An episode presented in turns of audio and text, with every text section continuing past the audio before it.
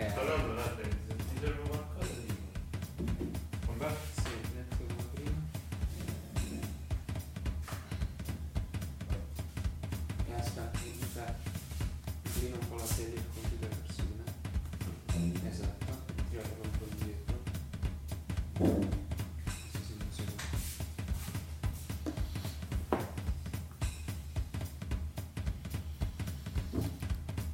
Suonavano le quiete stanze e le vie d'intorno. Al tuo perpetuo canto, allorché all'opre femminili intenta, sedevi, assai contenta, di quel vago avvenir che in mente avevi.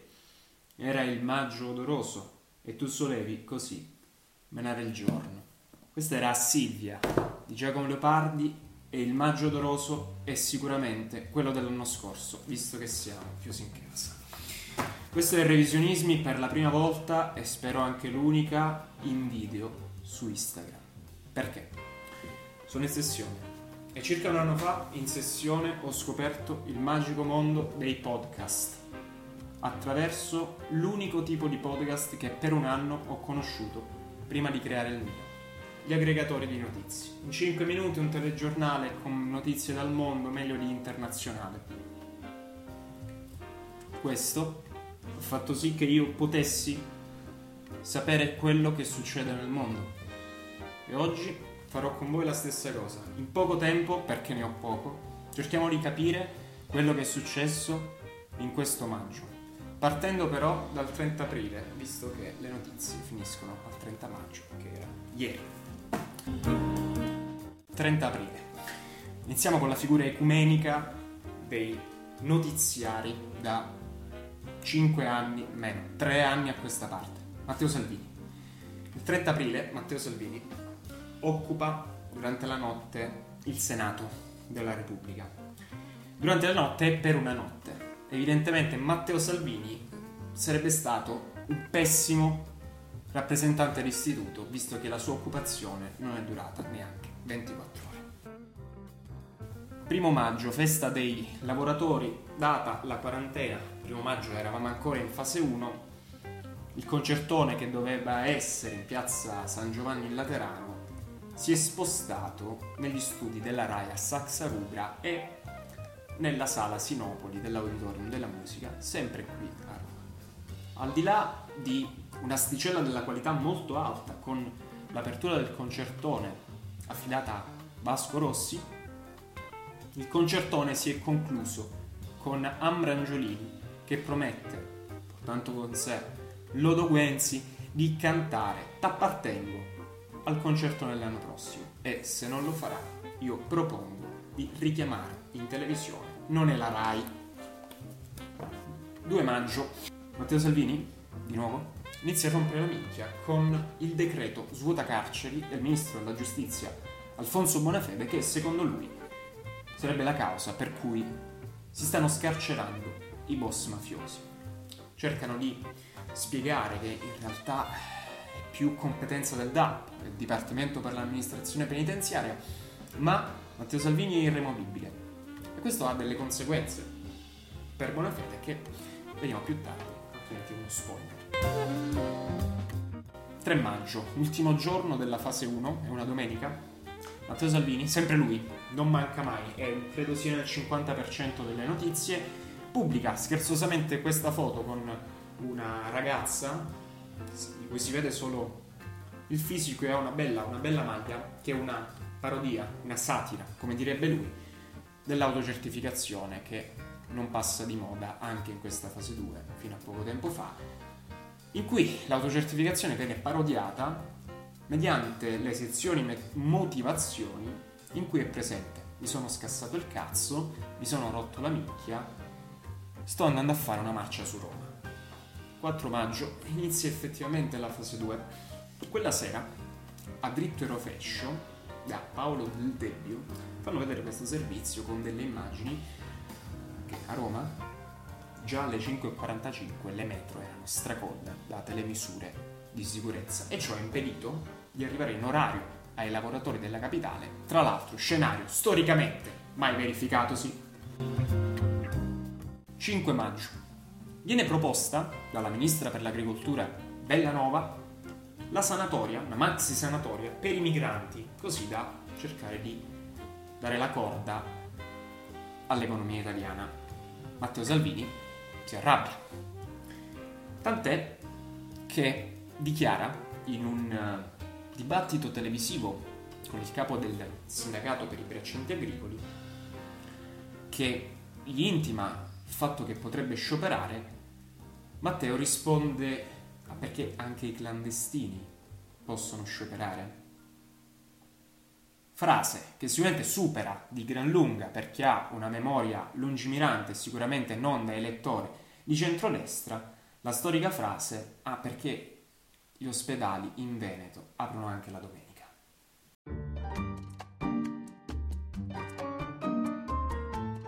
6 maggio, libero titola 30 morti in Italia sostituiti da 600.000 migranti. E questa la battuta. 7 maggio, gira la notizia che il Covid si può curare con le trasfusioni di plasma, che non è una stronzata, però viene spiegato giustamente che non è proprio così, o meglio, è così, ma la terapia ha dei costi economici, logisticamente complicata. Però la notizia finisce nel calderone, quello che non ti dicono i giornali, insieme a sarà una coincidenza che il Covid è iniziato insieme all'attivazione delle antenne 5G? Si può essere di destra senza essere fascisti? 8 maggio. Spopola nei social la foto dei navigli a Milano stracolmi di gente. Un enorme assembramento con la R, mi raccomando. Parallelamente, ricordate cosa dicevamo di Bonafede? Bene, da Giletti vi è uno scontro tra Bonafede e il magistrato Di Matteo. Da Giletti, che comunque, diciamo, ha un livello di trasparenza giornalistica che in qualche modo si avvicina alle iene. 9 maggio. Viene liberata dallo Stato italiano grazie ai suoi servizi di intelligence Silvia Romano, una volontaria, una ragazza volontaria in Africa che era stata sequestrata. Il 10 maggio iniziano le prime critiche a chissà quanto ha pagato lo Stato italiano.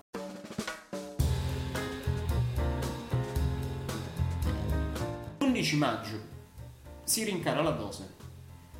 Silvia Romano è stata liberata e si è convertita all'Islam.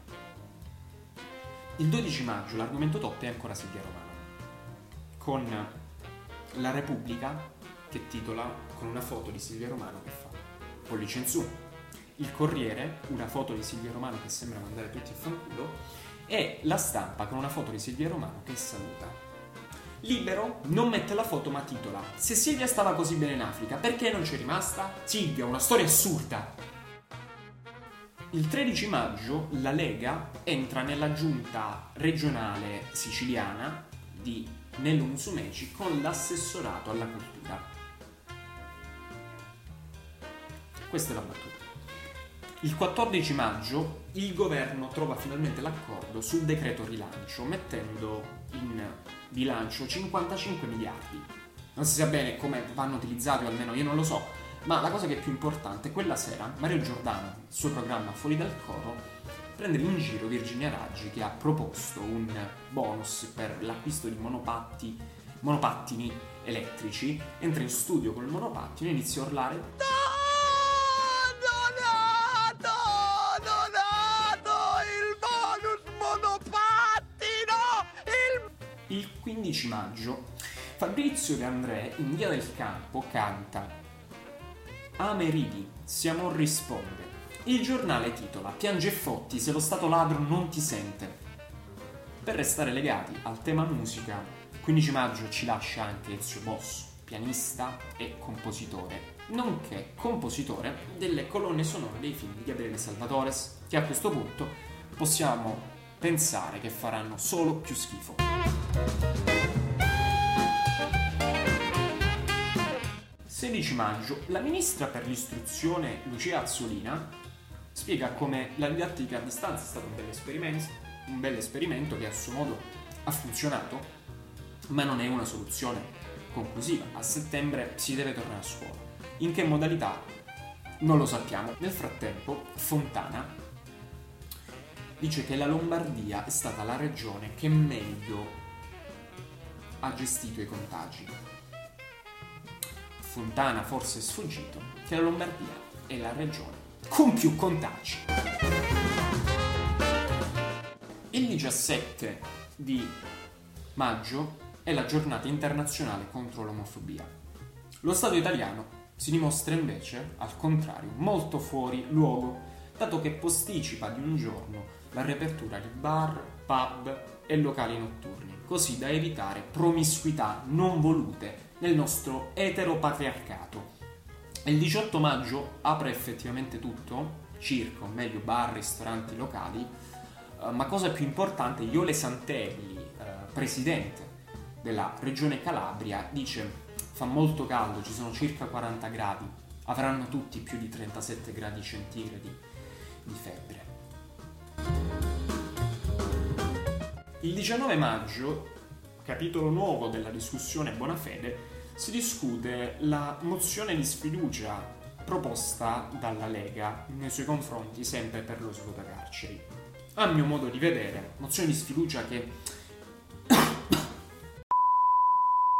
Il 19 maggio viene mossa la mozione di sfiducia nei confronti di Alfonso Bonafede, ministro della giustizia, terzo capitolo di questa storia mensile, da, dalla Lega viene proposta questa mozione di. Ora, a me poco importa se la causa sia lo svuotacarcere, se la causa sia lo svuotacarcere, a me importa che Alfonso Bonafede venga sollevato dopo che l'anno scorso, e voi non credo lo ricordiate, durante il Conte 1, il governo Conte 1 dove lui era ministro della giustizia, a un talk show televisivo, lui disse, beh, se il dolo non è dimostrabile, il reato è colposo. Ora, magari non siete dei giuristi, e lo posso capire, ma lui è il ministro della giustizia. E di solito quando il dolo non è dimostrabile, come dire, il reato probabilmente non c'è stato. Il 20 di maggio Trump dichiara gli USA sono il paese con il più alto numero di contagi nel virus.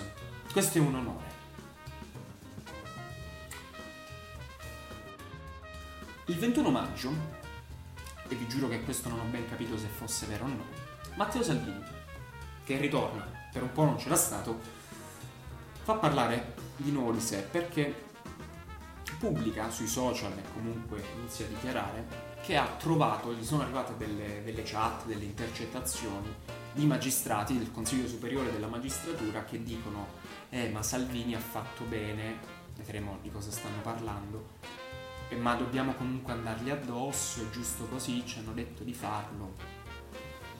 Cioè, io in Italia non ho mai visto un interesse tale per le intercettazioni riguardo a immigrati e sequestri di persona Matteo Salvini, prossima volta studiati il caso Vallettopoli che probabilmente farei parlare più di te.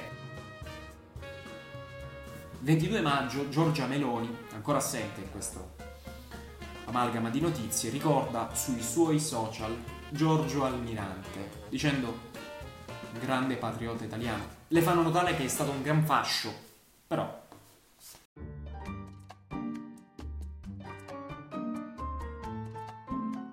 Il 23 maggio l'assessore al welfare o stato sociale della regione Lombardia, Giulio Gallera, dice il, l'indice di trasmissibilità RT del virus del Covid ha raggiunto 0,5. Quindi ci vogliono due persone infette contemporaneamente per infettare me. Ora, L'indice di trasmissibilità è un numero puro.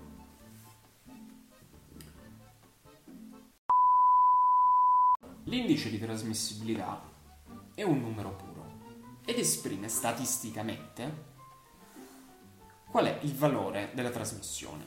Un R0 che vale 0,5, ovvero l'indice di trasmissibilità, dice che in media io infetto posso infettare una persona su due. Ora, questo lo so io, che di cultura scientifica non so nulla. Giulio Gallera, ma durante la fase 1, quando Roberto Burioni era tutte le sere in tv, ma tu cosa cazzo facevi? 24 maggio il governo propone, in virtù delle lamentele che molte regioni fanno per gli assembramenti, la figura dell'assistente civico, ovvero un tizio che recepisce il uh, reddito di cittadinanza, che si mette una bella pettorina, un bel fischietto, e va in giro a rompere le palle a chi sta bevendo e ci sta provando con le ragazze.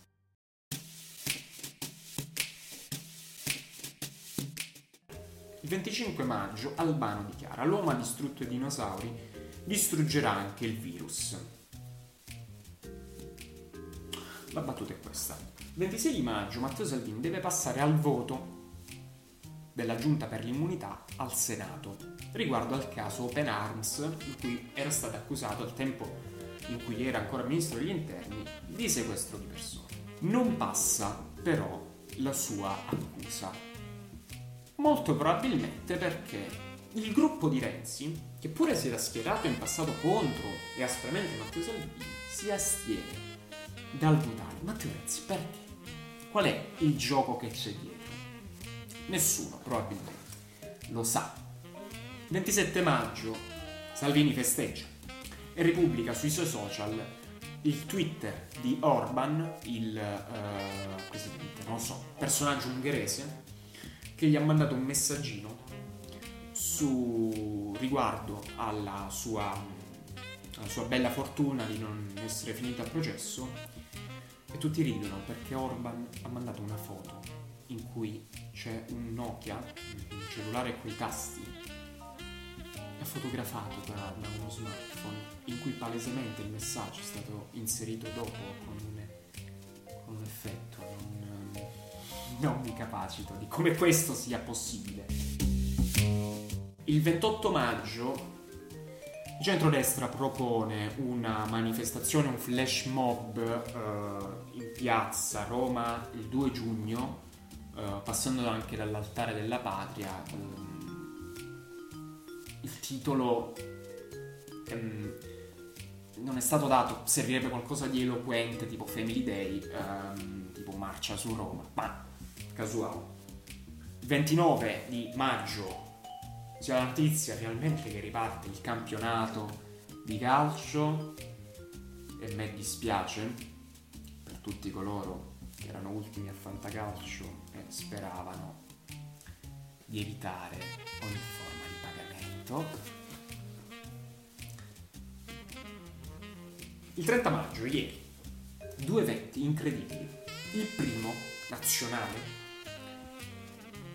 Elon Musk il dirigente dell'azienda SpaceX lancia in orbita il suo primo razzo con due astronauti che vanno verso la, la stazione spaziale internazionale. È un momento epocale perché è il primo lancio da oltre nove anni che viene fatto in solo americano, ma soprattutto è il primo lancio in assoluto fatto da un'azienda privata nell'ambito dell'aviazione, non legata allo Stato. Parallelamente in Italia, Pappalardo, non quello... Ok? Va mai più! Va bene! Mai più! Antonio, va bene! Lasciami la mia madre! Va bene! Ma un ex carabiniere, un politico, avvia questa serie di manifestazioni tutte contemporanee in cui afferma che il Covid non esiste e si debba tornare alla lira, che diciamo è poi ritorna come elemento di richiesta durante le manifestazioni. Questo è maggio, maggio 2020. Abbiamo avuto il passaggio dalla fase 1 alla fase 2, sono successe tante belle cose.